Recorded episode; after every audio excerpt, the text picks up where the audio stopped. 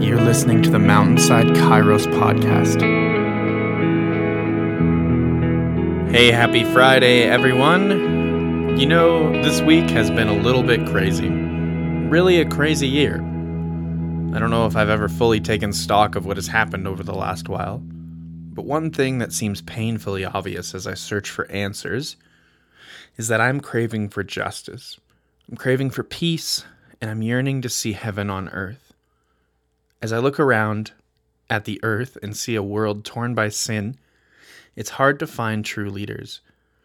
It's hard to find the desired outcome we wish to see in the world. I think this is why superhero culture has been blown up, because they embody the energy of our day and age. They embody the power to change and to drastically rewrite the story. It's easy to cling to these moments and to drift away into a make believe world to find comfort. I have a little more empathy as time goes on for all those who were expecting Jesus to come to earth a certain way. They were expecting him to come and rule. They were expecting him to come with a sword to help overthrow the oppressors and bring sweet, swift judgment. I can see that yearning today and a great need for it which is why Hebrews 1 feels so powerful right now. Our leaders are temporary, and they will bring with them their own sin and their own baggage. But we serve the one whose throne endures forever and ever, who rules with a scepter of justice. He loves justice and hates evil. The Son radiates God's own glory and expresses the very character of God, and he sustains everything by the mighty power of his command. This is whom I will serve. I accidentally looked ahead at the wrong proverb, so I'm hoping that Sean isn't going to do this one for his podcast, but I'm sure there's nothing wrong with hearing it twice if so. There was just some really golden nuggets of wisdom in there, specifically for our time as well, and specifically about kings. All this to say, we serve an unchanging God who has a heart for injustice, who became like us so that empathy would be real. As someone who is a high empath, this means a lot to me. I'm sure it means a lot to those who suffer needlessly simply because of how they were born. One of my favorite lines from there currently that just stuck out was If a king judges the poor fairly, his throne will last forever.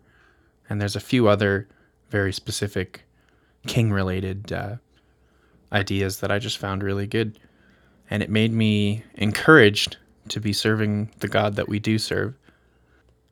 I like that when I read scripture, I'm encouraged that it still stands today and is still relevant. Somebody who is often very doubtful, I often feel like I need to be reminded that God is good and that He is here and with us. And if anything, I've found that scripture is more and more relevant the more that I read it and the more that I look around at society, which is yearning for the kingdom of God. So I'd like to finish with prayer. So if you can, whatever you are doing, let's pause. Close your eyes if you would like, and enter a posture of openness. Tune your heart to listen to the Lord. Jesus, we thank you that you sit on the throne, that you are worthy of all praise forever and ever. Thank you for having mercy on me, a sinner. Let me not be blinded by this world, and let me not be blinded by the many privileges that I've been born into. Lord, let our heart be tuned to your frequency.